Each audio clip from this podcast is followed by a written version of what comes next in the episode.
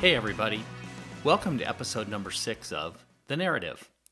I'm your host, Jeff Gallet. I'm so happy that you found the podcast. If this is your first listen, I encourage you to subscribe. I find storytelling interesting, and I find the storytellers themselves fascinating. So the idea behind this podcast is to meet people who are great storytellers and to get to know them. Sam Mitchell is a podcaster. Sam Mitchell is an entrepreneur.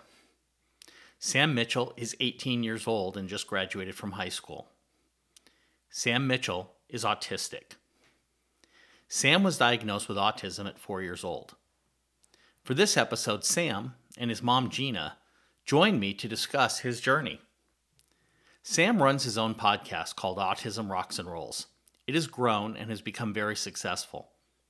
Sam has a mission to take the stigma off of autism and show people that he is not broken. Sam's not ashamed.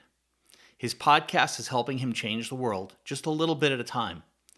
At the end of the day, Sam wants to be the voice of those who don't have one. Sam's story is fascinating. So Sam, welcome to The Narrative.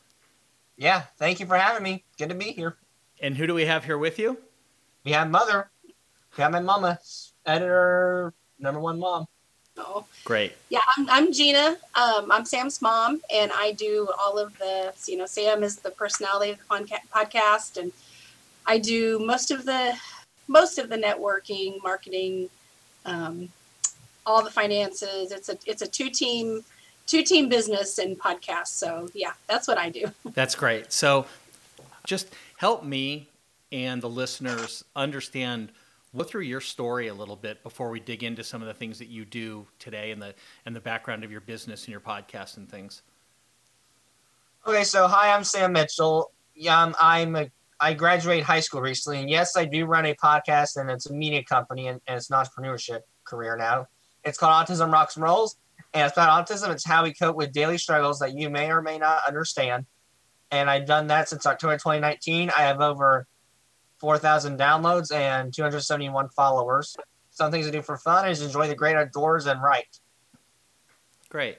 So when I first started doing some research and looking at what you were doing, and I listened to a few of your pods.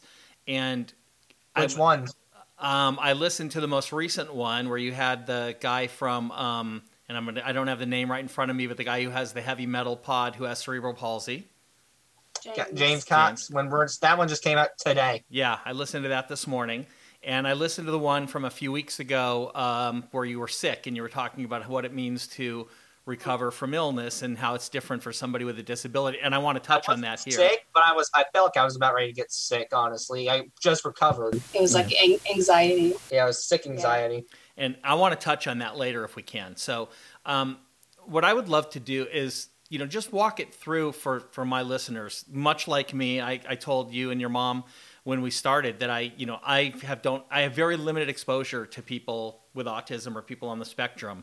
And most of my listeners probably don't, except what we see or hear on television. And I would just love, what's that been for you? You were diagnosed at a young age, you're 18 now. What's been that journey for you? And my first question I was going to ask was, how is it different? And then I thought about it and thought, well, that's a dumb question because this is all you really have ever known. So I don't know that you know how it's different, but I would love to hear from your perspective. What has it meant to grow up as an autistic individual? Well, you can try. Well, it means that I do think differently, so you're not wrong there. I see the world in a little different way. I tend to do stuff that others wouldn't do. I tend to watch a TV series maybe or one episode over 40 times and still enjoy it. Like Jackass, that's a good example. I mean, it's an example. I want to rent that again. Yeah, I couldn't think of another thing. Yeah, you've watched that several times. That's for sure. And go ahead. And when you watch it over and over again, I'm like most people. We all have favorite movies and things, and there's plenty of them that I've watched over and over again. Is it a new experience for you when you watch them again? I mean, do you remember the entire movie? I mean, obviously you enjoy it and you keep going back to it, but how is that different than me enjoying a movie and going back to it once in a while, do you think, from your perspective? Well, let me ask you, how many times have you gone back to watch a movie? Like twice, and you not have to think about it 24/7? Oh yeah. I probably, the movie that I've watched the most, I probably watched 10 times or less and I'm a lot older than you. So in a lot longer life. Yeah. So basically, except it's like that, but I'll watch it 40 times over and over and over and over and over again until I drive my parents insane. And it's not just with that, it's with any other TV series or movies. I'm not the biggest movie guy in the world. I'm more of a TV series guy. Mm-hmm. So I don't buy a lot of like Amazon stuff unless I like, okay, we're getting tired of this, because I'll just rewatch it and rewatch it and rewatch it. And so I get to relive the experience. But just to kind of chime in here. It's kind of fun. Yeah, for sure. With repetitiveness, that's kind of like... that's an autistic behavior, is routine and, a lot of people say that people on the spectrum are obsessed. And I guess you could look at it that way, and I used to look at it that way when Sam was growing up. I would be like, Sam is obsessed with this. But as he got older and I understood autism more and, we kind of developed our own thinking about autism. I don't really call it an obsession. If somebody watches a movie 40 times, or if someone on the spectrum is doing things over and over again, I honestly think there's something there that could be turned into a skill, mm-hmm. and then a skill could be turned into a job, something that they pursue in college. So that's just the way I see it. And I have an example with that. Go ahead. I've been watching like a lot of detective shows recently. Like it's one of the small ones.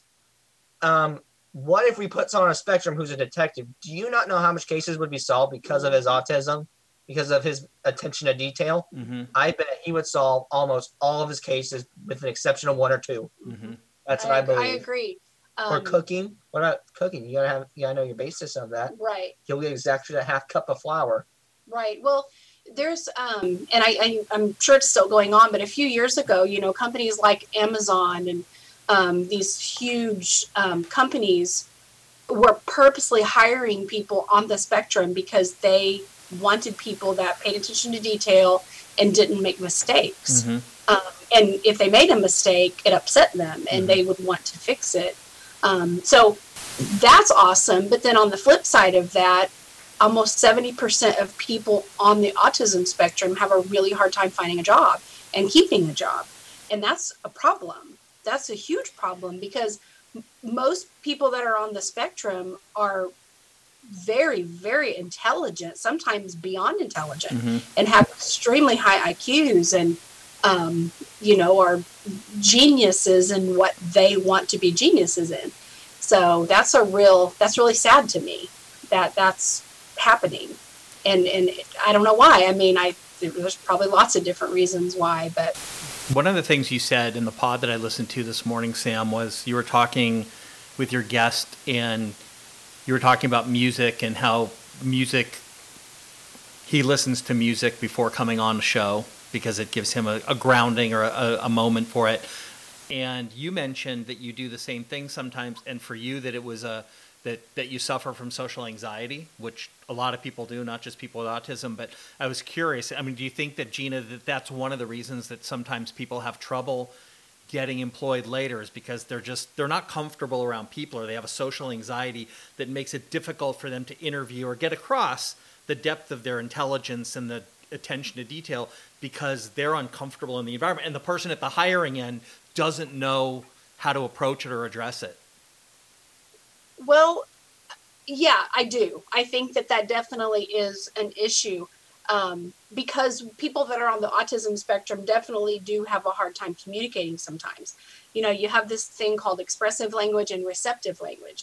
And most people that have autism are fine expressing themselves. Look at me. I'll tell you straight up. This is a bad example. If I'm pissed, I'm pissed. So, well, and he's very, very, he's always been very expressive. That's never been an issue. But receptive language is how they're receiving things and processing, and then the output.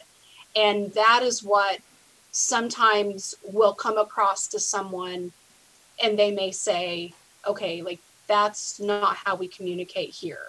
But I think on the flip side, I think it's society not giving people a chance. Yeah.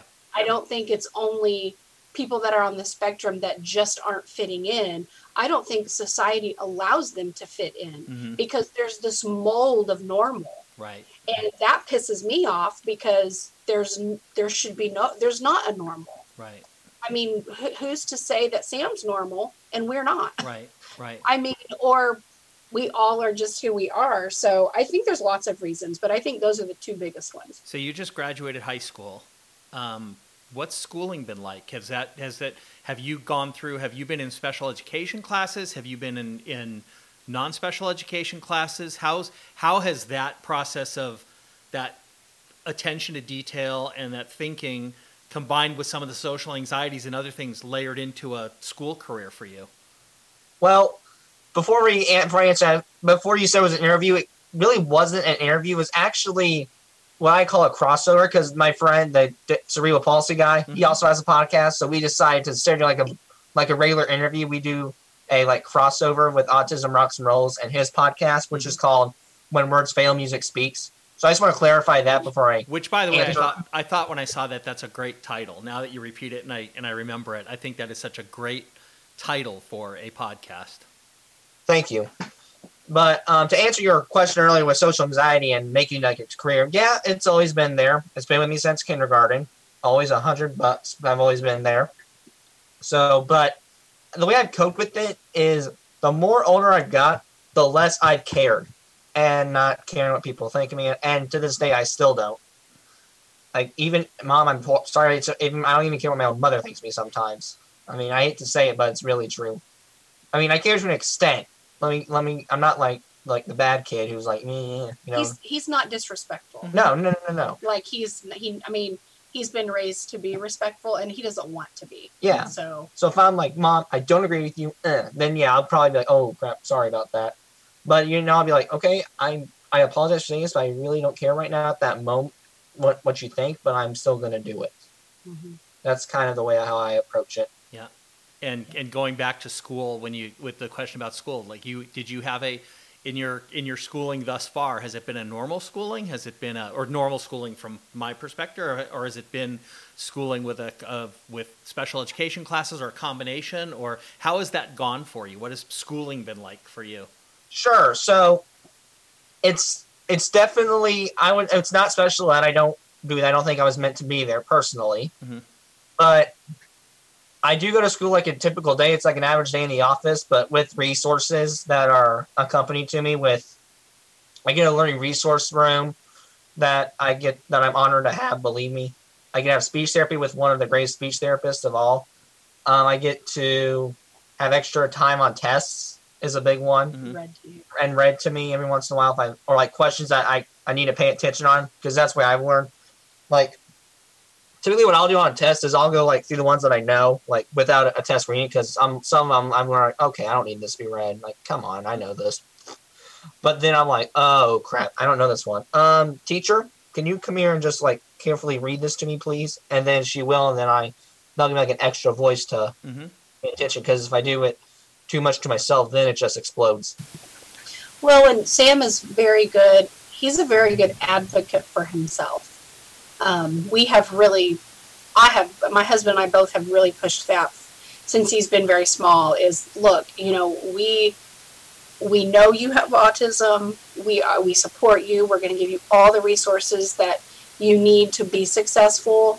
But we've just really taught him you've got to speak up for yourself. Mm-hmm. If you're in a situation at school and, that this is in your IEP and it's not being followed, you come home, tell me, but then maybe in the moment you may have to speak up. So he's always been very good about. But most of the teachers at my school were good they were fabulous and awesome. My school, which I'll keep unanimous, I always recommend, what school, if someone asked me, said, Sam, what school, my child has this type of display, and asked, what school would you go to? I'd snap off and say, that school, the school I graduated from. His school is phenomenal. Did you, obviously we're coming out of, hopefully, this pandemic that we've been dealing with for the last year and a half. Did you move to virtual schooling during that, or were you still in on-site schooling? We did partially. So this is the schedule, basically. We started in well, let me refer it. I started 2020 when I was in my junior year. So the pandemic hit. Our school basically shut down, and we didn't go back from March to May. Had our summer. We went back in August for a little while. And the second 9 weeks, it was full virtual, and I don't blame them for that. I mean, I was kind of like mad, but I expected it because at the end of the day, it was the right decision. Mm-hmm. But then we went to hybrid, and you can explain that later because that was a pain in the butt. Believe me, for teachers, it didn't bother me. I just felt awful for teachers. Like, I look at teachers like, the things they're doing right now. Horrible. And then we went to back full-on learning. So mask and social distancing. So with, you know, some of the things you've described already, I think structure or sequencing and things very organized and detailed, that had to be different. Just like when you're used to a certain pattern of how you've schooled for 17 years, and now the way you're schooling in a really critical year, your senior year, your last year of school, it's going to this other model where one day you're in school and the next day you're online. And that had to be just challenging for you challenging for everybody. But I'm quite wondering, do you think it was more challenging for you because of your autism? It was the first few days, but I think like any autistic person, they're pretty good at adapting to change when they get older and when they're younger. Then no. You better make your strict schedules because they're going to have a full-on meltdown. Trust me on that. I know this from experience. But when they're older, they're pretty good at adapting to change because then they can make a little like thing for themselves. Okay.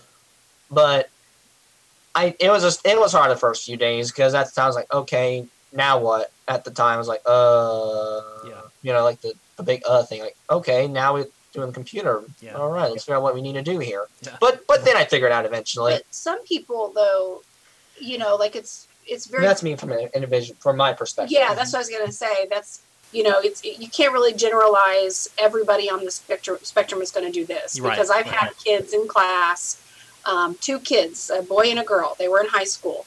They had the exact same diagnosis as having Asperger's. Totally opposite kids, and they had the same thing. Mm-hmm. And so some people into adulthood, they don't like their structure messed up, and then some people like Sam. You know, as he got older, he was able to adapt, you know, when things changed. So when you, a couple of years ago, I'm assuming it was a couple of years. Well, I know, you know, based upon how long you've been doing your podcast, which again, for those who are listening, it's called Autism Rocks and Rolls. And you can find it at autismrocksandrolls.com, and you can find all the major podcasting platforms. And it's really interesting. Even I'm somebody significantly older than Sam, and the ones that I listened to, I found really interesting. So go and listen to it. What gave you the idea? Like, how did you start podcasting? And you've done more podcasting than I have. So I'm sitting here going, and I know that you do coaching on podcasting. I'm thinking you're better at this than I am. But feel free to get a coaching session. I would be glad. I'd be gladly to, in honor of like, maybe we'll give him one for free because of what he invited me on the show. There you go. We'll talk offline. We'll talk offline. But what was the impetus to start that? How did you start? And then, you know, and was it scary the first time you pushed the record button and said, I'm going to record these thoughts and I'm going to throw them out on the internet for anyone else out there who wants to listen to them? Okay, I can answer that for it. So believe it or not, Autism Rocks and Rolls was not born at the time I started. I joined my high school's media club in my sophomore year after it being spread around and told me. Well, it was during my sophomore year, and that's where I found podcasting. This was just like a fun thought in my head I thought I could do. But the one thing that I took from the my high school's podcast, which is Thundercast, we're the Thunderbirds, so that's why it's called that. Mm-hmm. But if you watch my first few, the first one was Hurt. How good was it in your opinion? Like monotone voice wise? I mean, it was okay. But it wasn't the best, let's be honest. No, he started with another podcast at high school and then decided he wanted to do his own. Yeah, mm-hmm. But it was bad. Like, the first few, like, season 2, you gotta admit, they were good still. I'm not saying they sucked completely. But you learned. But they weren't like, it was just like, I wasn't happy to be here. I was like, oh, welcome to blah, blah. You know, it's kind of like that.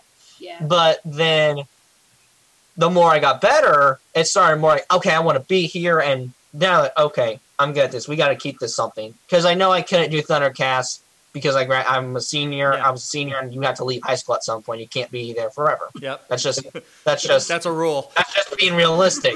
So I decided, there's nothing stopping me from writing a podcast. Maybe I'll start my own. Then I talked to her, and I think you can chime in from there, and you tell me. Yeah, because you're part of it too. Yeah, I mean, I was a little hesitant at first because I knew what a podcast was, but now I listen to them all the time. But I thought, well, I don't want him to be disappointed if it doesn't work. And I wasn't. Yeah. I said, but the first thing I was originally expecting, I was like, you know what? I get a few hits. I'm happy. I'm just grateful for doing this. Yeah. Really, I'm not like I don't come in like a brat would. No offense to anyone, but I do. So that's just between you and I. Okay.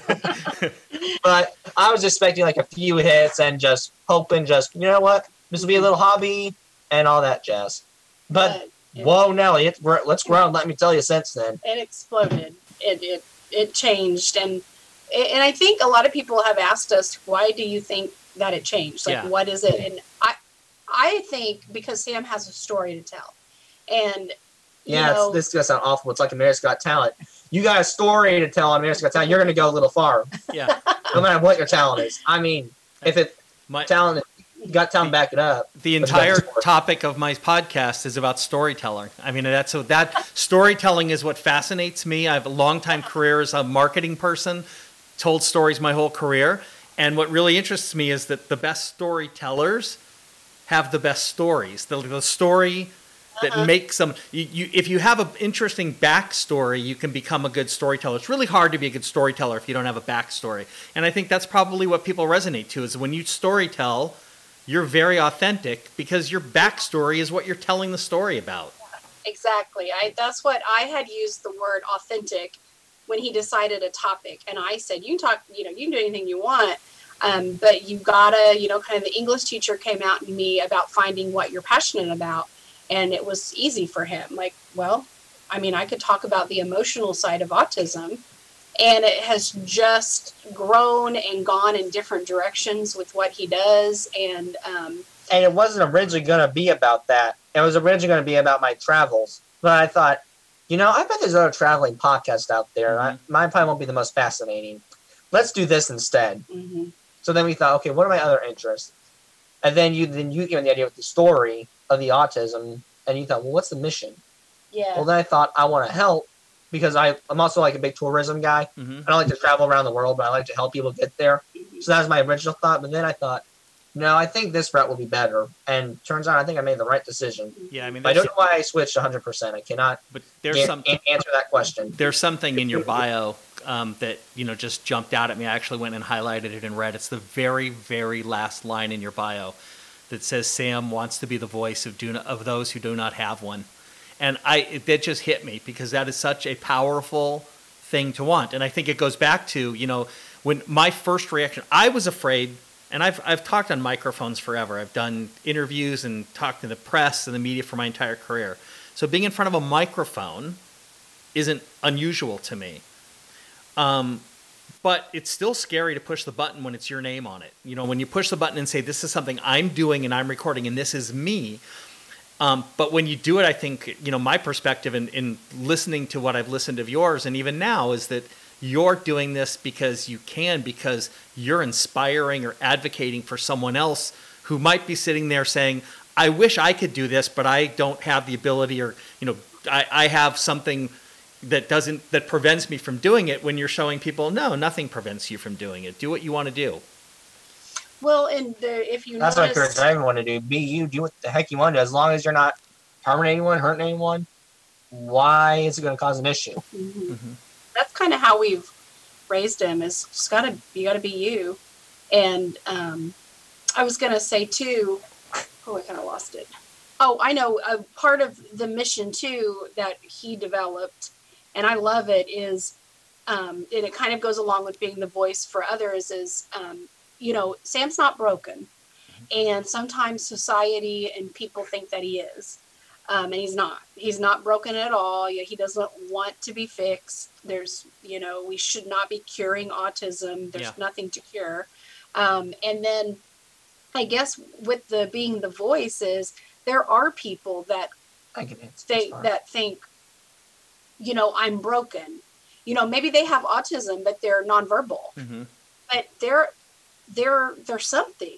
There was a lady emailed me not too long ago, and she said, you know, I've listened to Sam's podcast. My son is, I think, maybe like 6, and he was nonverbal. And she said he can't do anything, and you know, she was just a very stressed mom, mm-hmm. is what it boiled down to. Mm-hmm. And every mom gets stressful, though. I mean, I'm not sympathizing. Like, well, I know what you're going to say next. Yeah. But I'm just wanting to emphasize that every mom gets stressful. You were stressful, I bet. At some point with me. Yeah. That's what I'm saying. Is I'm not like putting any negativity to it at all. But when her and I got to talking, I was saying, well, what does he love? Like, what does he like to do? And she said that there's trains that go past their house, mm-hmm. and he loves the trains. And he loves to play with trains. And mm-hmm. so I was like, now, like, tap into that, because you know, he'll be a train. He'll be a train conductor. He could be a conductor. He could be an architect. He could work. I mean, who knows? I mean, there's something that's, you know, happening. Sam had NASCAR drivers on his show, mm-hmm. and the NASCAR drivers' parents said when they were young, they played with Matchbox cars all the time, and their parents were like, they were obsessed with it, mm-hmm. and so that's why I don't call it obsessed, because now they're NASCAR drivers, right? They were practicing, right? That's all they were doing, was getting ready for what they wanted to do. So right, yeah, that makes complete sense. So your podcast, you know, when I listen to it, I'm struck by, and again, mine's reasonably new, but I'm struck by, you've got a bunch of sponsors. Yep, we'll thank them real quickly. Yeah, go for it. It's all Spring Paint Solutions. The biggest surprise, and my favorite one, honestly, no offense to the others, it's Little Blue's Tattoo. It's a tattoo shop. Out of all the places you'd think of, the tattoo shop wouldn't seem like it, but they do. He's our big one. A chocolate shop. That's a nice one. Salon 45, CPA Tax Service, Bellsville Automotive, and Greene County General Hospital, and Fowler's Pumpkin Patch. But we also need to thank Kristen Walker from the Mental Health Mayo Never. She's helped us a lot as well. Mm-hmm. We always want to give a shout out to her. Yeah, no problem. When you've established these sponsorships, and has this been you guys going out and reaching out to them? Have they reached out to you? How's that process worked for you? Sure. So it's partially us, but it's also partially them. The first, like, I don't know, how much months would you say? The first few we reached out to. No, the first few, they reached out to us, I think. Oh, yeah, I guess it was. Our very first sponsor reached out to us, and then we... And then some others reached out to us as well. But the two, Blue Boy and the Little Blues, what we decided to do, because I didn't think I was getting enough sponsorships, I thought, let's try this, see if this works. What the heck? And at least let's get some promotion out of this. So at the end, so we went... in our Bloomington, went 2 minutes where we live. Not 2 minutes. 20 minutes. About 20 minutes where we live, mm-hmm. and we told Blue Boy about our podcast. Sure enough, boom, then you basically just took business cards, and he introduced himself to various businesses, and it worked really well. Yeah, then Little Blues as well, which is a funny fact. They were the last one of the day, and mm-hmm. then boom, say the best for last though, because I love peanut. Let's put it that way. So these are things that, you know, like, to me, autism or not, remarkable entrepreneurship for someone your age. You know, when I was 17 years old or 18 years old, you know, I was paper outs and working at a retail store. But the idea of going into something even like a tattoo parlor and walking in and saying, I do this thing and I would like for you to sponsor it. I want, you know, I sell something. I want you to buy it. It's just, it's amazing to me. Where do you think that entrepreneurial spirit comes from? And I see that you've actually won some awards for your entrepreneurship, which is, it's pretty remarkable. I think a lot of my listeners are business people, and most of them are older than 18. And I think that, you know, sometimes we get in our own heads about all the things we can't do. And it sounds to me very much like you don't let things be a barrier. You just go and do things you think you can do. No, Mom, fun fact for you. I've been buried enough that it goes back to the point where you don't care anymore. And it's at that point where you're like, all right, screw it. We're going in. I'm going in full force. I'm done with the wall. I'm smashing through it. And we did do everyone. We avoid government buildings and smoke shops. There you go. Who do you get your entrepreneurial from, though? Like, where do you think you get me, because I don't care anymore. Like, I go, I break that wall. Like, it's full force. Gotcha. Yeah. I don't think it's from anybody. Like, I don't think it went down. It's not generation family story. But when you started the pod and started feeling successful with what you were doing with it, at some point something inside you said, I should go out and see if people want to sponsor this and help me make money off this or commercialize it in some way. That is a big step for anybody to take. I mean, I've looked at mine and said, and I've been in business career my entire life and said, I don't know that I'm really that comfortable doing that. But that's partly, I think, because I do exactly what you said. I care. I do give a shit. So I don't go out necessarily and say that. And I don't. That's the biggest problem. Is I don't anymore. And believe me, it's got me in trouble several times. I'll admit it. But at the end of the day, look what it did for me. Yeah. It made me do that entrepreneurial thing. It made me run a podcast. What else I do? Oh, and it's making me live my life more free. It's the biggest thing. Yeah, I mean, I can, sitting back and watching him grow. Like, he kind of comes from a family where we are very hardworking and very, I raised him to be very, very respectful. He got in trouble. He still gets in trouble if he's not respectful. But because, it's not much, because he lives here. He lives in my house. Yeah. So he, but he comes from a lot of family members that kind of don't give a shit. That just are like, you know what? We just do our thing. You know what? Here's the cool part about that. You get a lot of life to the fullest when you don't anymore. You can live your life free. Mm-hmm. You can live your life free, A. But B, I'm trying to word this. You get to do what you want. Without getting in trouble. Within reason, yeah. Yeah, without getting in trouble. Yeah, I gotcha. What's your, now that you've graduated high school, what's your plan? Are you going to college? Are you going to continue to just try and be entrepreneurial? Have you decided? So, yeah, I can tell you about that. So what we're going to do is, I've done a camp recently over disabilities. That's kind of helping me. It's in the morning, and it's taking my summertime away. No, I'm kidding. But it's helpful, though. It's definitely helpful. I like going there. I met some cool people. But I want to go to Ivy Tech first, just for general studies, because I'd rather do that. And then Vincennes for either media or travel agency or entrepreneurship. Cool. Maybe a little bit of both. Don't know. Ask me in 5 years, then we'll talk. Well, the good news is all of those things are things that you're passionate about anyway. So, if you go to a travel agency, that ties into one of your original ideas on your podcast and covering travel. And that's something, that you can see where these things can layer together. And obviously media is what you're doing every day now. When I saw, and I've seen, and you just mentioned it, that you've had a couple of NASCAR drivers on it. And I saw you recently had on an actress, maybe it was last week's episode. It was Sarah Tomko. She's from the sci-fi series Resident Alien. Yeah. And that's a good show. That's one of my new favorite shows. And Sneaky Pete, exclusively on Amazon. I haven't watched Pete, but I got to meet her, and she's awesome. She is, oh my goodness, let me tell you, we got to meet her in person. She was in Indy on Friday. Last weekend, yeah. We met her. How can we put this? I don't know if it's the right word, but the bubbliest person alive. Yeah, she is beautiful inside and out. She, but her and her husband were, let's see, what was it? Well, with COVID, they didn't really get, because they live out in near Los Angeles. But she said they hadn't really traveled very much. So now that it's kind of calmed down, they took like a 3-week vacation. And so they came through Indianapolis, which is 2 hours from where we are. Mm-hmm. So we drove up and got to meet her, and we talked to her for quite a while.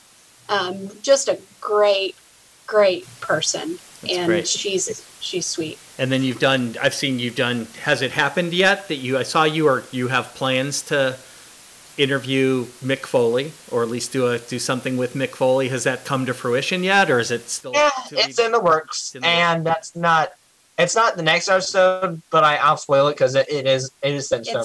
It's in July. Yeah, it's not the next episode, but the one after that. Are you a are you a wrestling fan?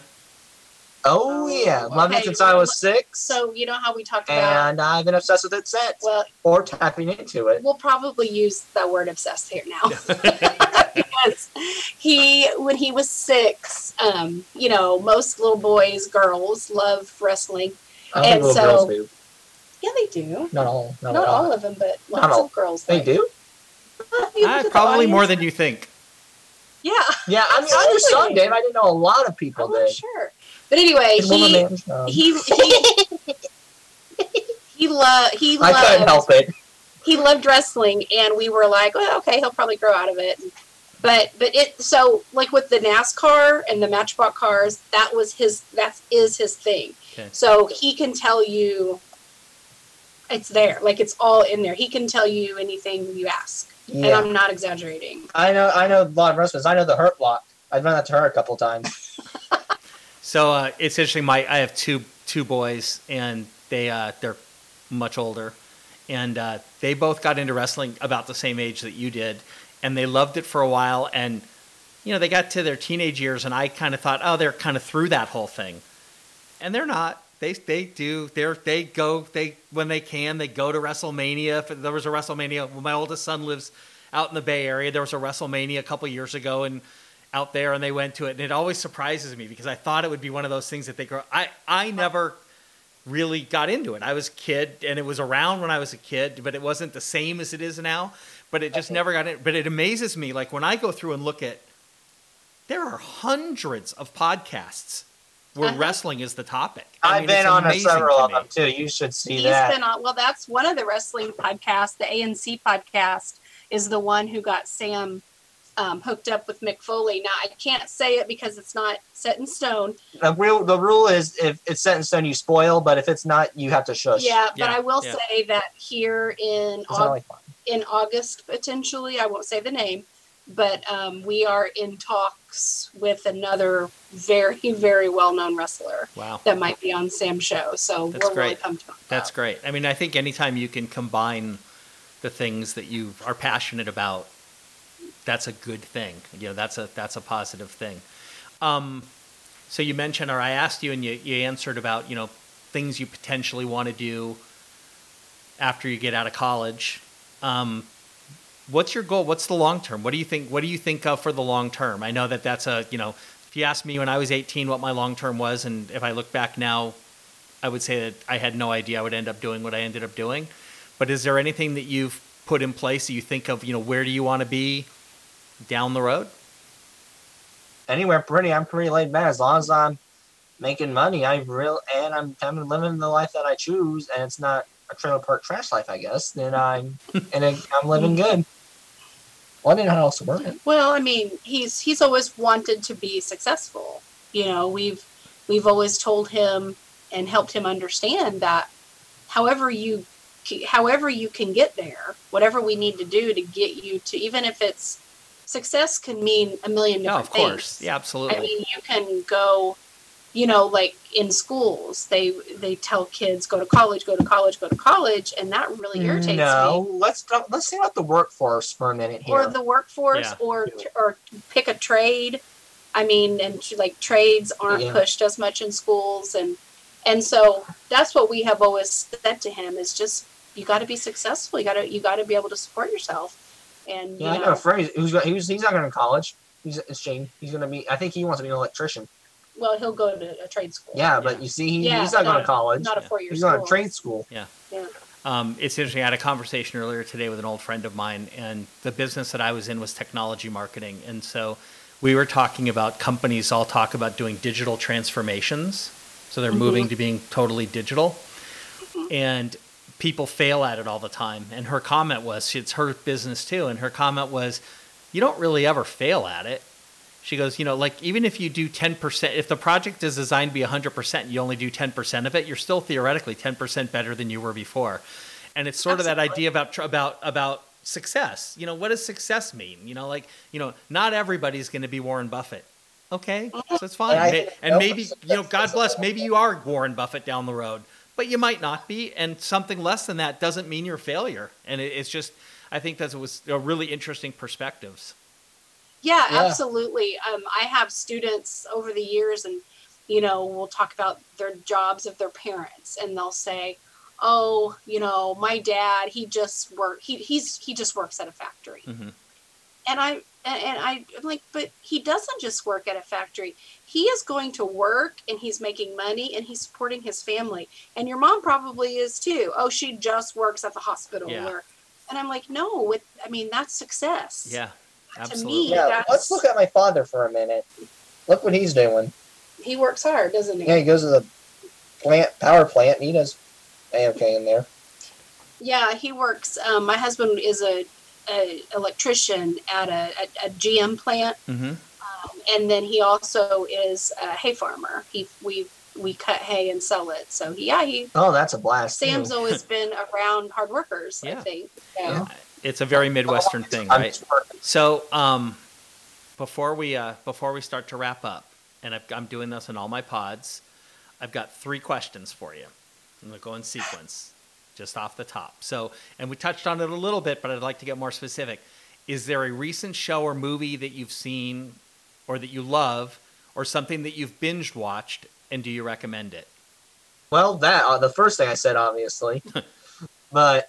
A show that I'd recommend binge watching. There are two I could name. Impractical Jokers. Okay. If you're a big fan of the Jokers and you want to watch people do, say some of the dumbest stuff I've ever heard in my life. But there's another one. It's not on now. If you go on Amazon, it's still there. It's called True TV Presents World's Dumbest. Okay. That's another one. It's another fun of people doing dumb stuff. And anytime you need to watch, you think you're so dumb, watch these people. You did binge watch that, didn't you? Oh, I watch it. I still watch it. Yeah. I was playing before I came on here. I'm sensing a little bit of a pattern with you, though, Sam, between those two and Jackass. I'm just saying. I see a bit of a pattern. Dumb comedy, I love. There you go. Anything that's dumb comedy, because they know my humor. That's your sense of humor. So, or if it's a bathroom, I'm awful with that. What about you know, we didn't touch on this at all. What about reading or a favorite podcast other than yours, since we've already hyped it, that you've been listening to or that you listen to on the regular that you would recommend to people? I like to listen to a lot of music. Podcasts, not as much. This is a funny thing because I guess it's not my thing that I produce. Mm-hmm. So it's kind of hard to. But you do sometimes. Yeah, but not a lot. Music, though, is my big thing. That's what I like to listen to. That was my third question. So we'll just pivot there immediately. Did you want to talk about, like, there's one we were mentioning earlier about that under the weather? Did you have any questions about? Oh, yeah. Sick? Yeah. So let's do this and then we'll circle back to that. Thank you for keeping me. I just noticed that. Yeah. Thank you for keeping me on my track, which I got off of, obviously. So on the music front, is there obviously Autism Rocks and Rolls, a lot of the basis there was around music, but what's your current songs or artists that you have on repeat? Who do you really love? Any old school, Elvis, Nirvana, Guns N' Roses, AC/DC. Current ones would probably be Nickelback. Definitely, that's a big one of mine. So that's interesting because generationally, like, did you get that from your folks that you love that those bands from, you know, more of my generation than your generation? It's from my father. Yeah, it's from my father. Yeah, cool. So let's circle back because you're better at being organized than I am. It's why you coach people on podcasts and I don't. So, you know, and I listened to it, but I'd love for you to explain it. You talked about on your pod about feeling like you were getting sick and you made you made it, you threw out the statement of you think it's harder for people to recover from being sick when they have a disability. And I would just love for you to explore that and help the people who are listening who don't have a disability or may have one, but don't really view it through that prism, understand where you're coming from with that. Yeah, so it's not only for autism, it's for any disability, physical and mental. Mm-hmm. Let me just be honest with that. But the reason why it's harder for me is because of the annoyance. For example, if I have like a fever, fine, you know, I'm just sweating. I can handle that. But if someone does this, and I can't even ask you about, you know what to do, because of the pandemic, that's the one thing I hate, or a runny nose, because it's so basic. It's not because of it like clogging up there. It's of the annoyance because you're doing 24/7. Well, and on the flip side of that too, what I have seen, because he's kind of always been like that, people that are on the spectrum do have major sensory issues. Mm-hmm. You know, like they rip tags out of their shirts. If you listen to more of his podcast, he interviewed... It's 123 Sensitive Feelings. That one too, but I was going to say Dr. Temple. He had Dr. Temple Grandin on. Yeah, I saw that. And she talked a lot about that. She's very specific about her clothes, and just because she wears the clothes she does because it doesn't bother her. Mm-hmm. So a lot of times I think with his runny nose and with people sniffing and things like that. Well, it's not because of the burn in the midst of a pandemic right now. Right, but the runny nose, I think. it's definitely sensory. If you talk to doctors and people that have studied autism, they'll tell you that, like if a firework to us is loud, mm-hmm. and you might have to go, oh, that's really loud. But to someone who has autism, neurologically, it's like times 1,000. And it really does sound like that, in their mind. So when his nose is running, I always think of that. Like, it's probably that makes sense. Out. And then I think, it does. And to the point you're making, Sam, about the pandemic, I don't suffer, I don't think, from any kind of social anxiety. I'm a pretty social person. But over the last year and a half of not being around people a lot because of the pandemic, now I'll go out in public and I'll go to the grocery store and I don't want people near me. And I think that those senses get heightened, and it's probably even more so when you already are predisposed to that level of anxiety on top of it. So when I hear a sniffle, I'm like, oof, that person might be sick, stay away. I can imagine that just has to be 10 or 100 times that for you. Was not that people can be like, for me, that was the one thing I hated about this. It wasn't the mask, it was the stupid social distancing, because I hate being 6 feet from people. It was worse with family. Mm-hmm. With friends, I was fine with, because I don't want to get them sick. But family, you're supposed to be with them 100% and just act like yourself around them. You can't really act like yourself if you're 6 feet from them. Yeah. He couldn't. Yeah. When we couldn't see my parents live around the corner, and my husband's parents live about a couple miles the other way. And when it was at its height of the pandemic, like, we couldn't be around them. Yeah. And that was awful, because we're all really close. And Sam, he couldn't even go down there. It's not 6 feet. It's either I get to myself, or we're not doing it. Yeah. And we're not doing it. Believe me, I was hoping she'd budge, but it wasn't going to budge. Trust me. No, they're old, so we had to. Yeah. I was like, okay, and you know what the deal is. Yeah. Yeah, I understand. So I don't have anything more. I think we're really close to being on time, anyways. Is there anything else you want to end on? Anything here you want to get across before we call it an episode? Yeah. So my final advice for everyone is, I always say, and it sounds dumb, but I think it's realistic. Be nice and don't be stupid. That's a great place to end. I think that could solve most of the world's problems. Well, kidding. Seriously, don't be stupid. If you're kidding like I do with stupidness, then I don't see a problem. I think be nice and don't be stupid is another good podcast name. So I think we'll have to explore that down the road. So thank you both for being on with me. I really appreciate it. And hopefully we'll talk again soon. Thank you so much. Thanks. Bye. Thanks for listening to today's episode of The Narrative. Your feedback is always welcomed, as are your shares and, of course, your reviews. Please subscribe and review The Narrative on your podcast platform of choice, including Apple Podcasts, Spotify, and Google Podcasts.